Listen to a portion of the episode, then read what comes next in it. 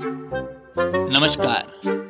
इस कहानी के सभी पात्र काल्पनिक हैं और इसका वास्तविक जीवन से कोई संबंध नहीं है। सच्ची सच्ची सच्ची ist das सच्ची।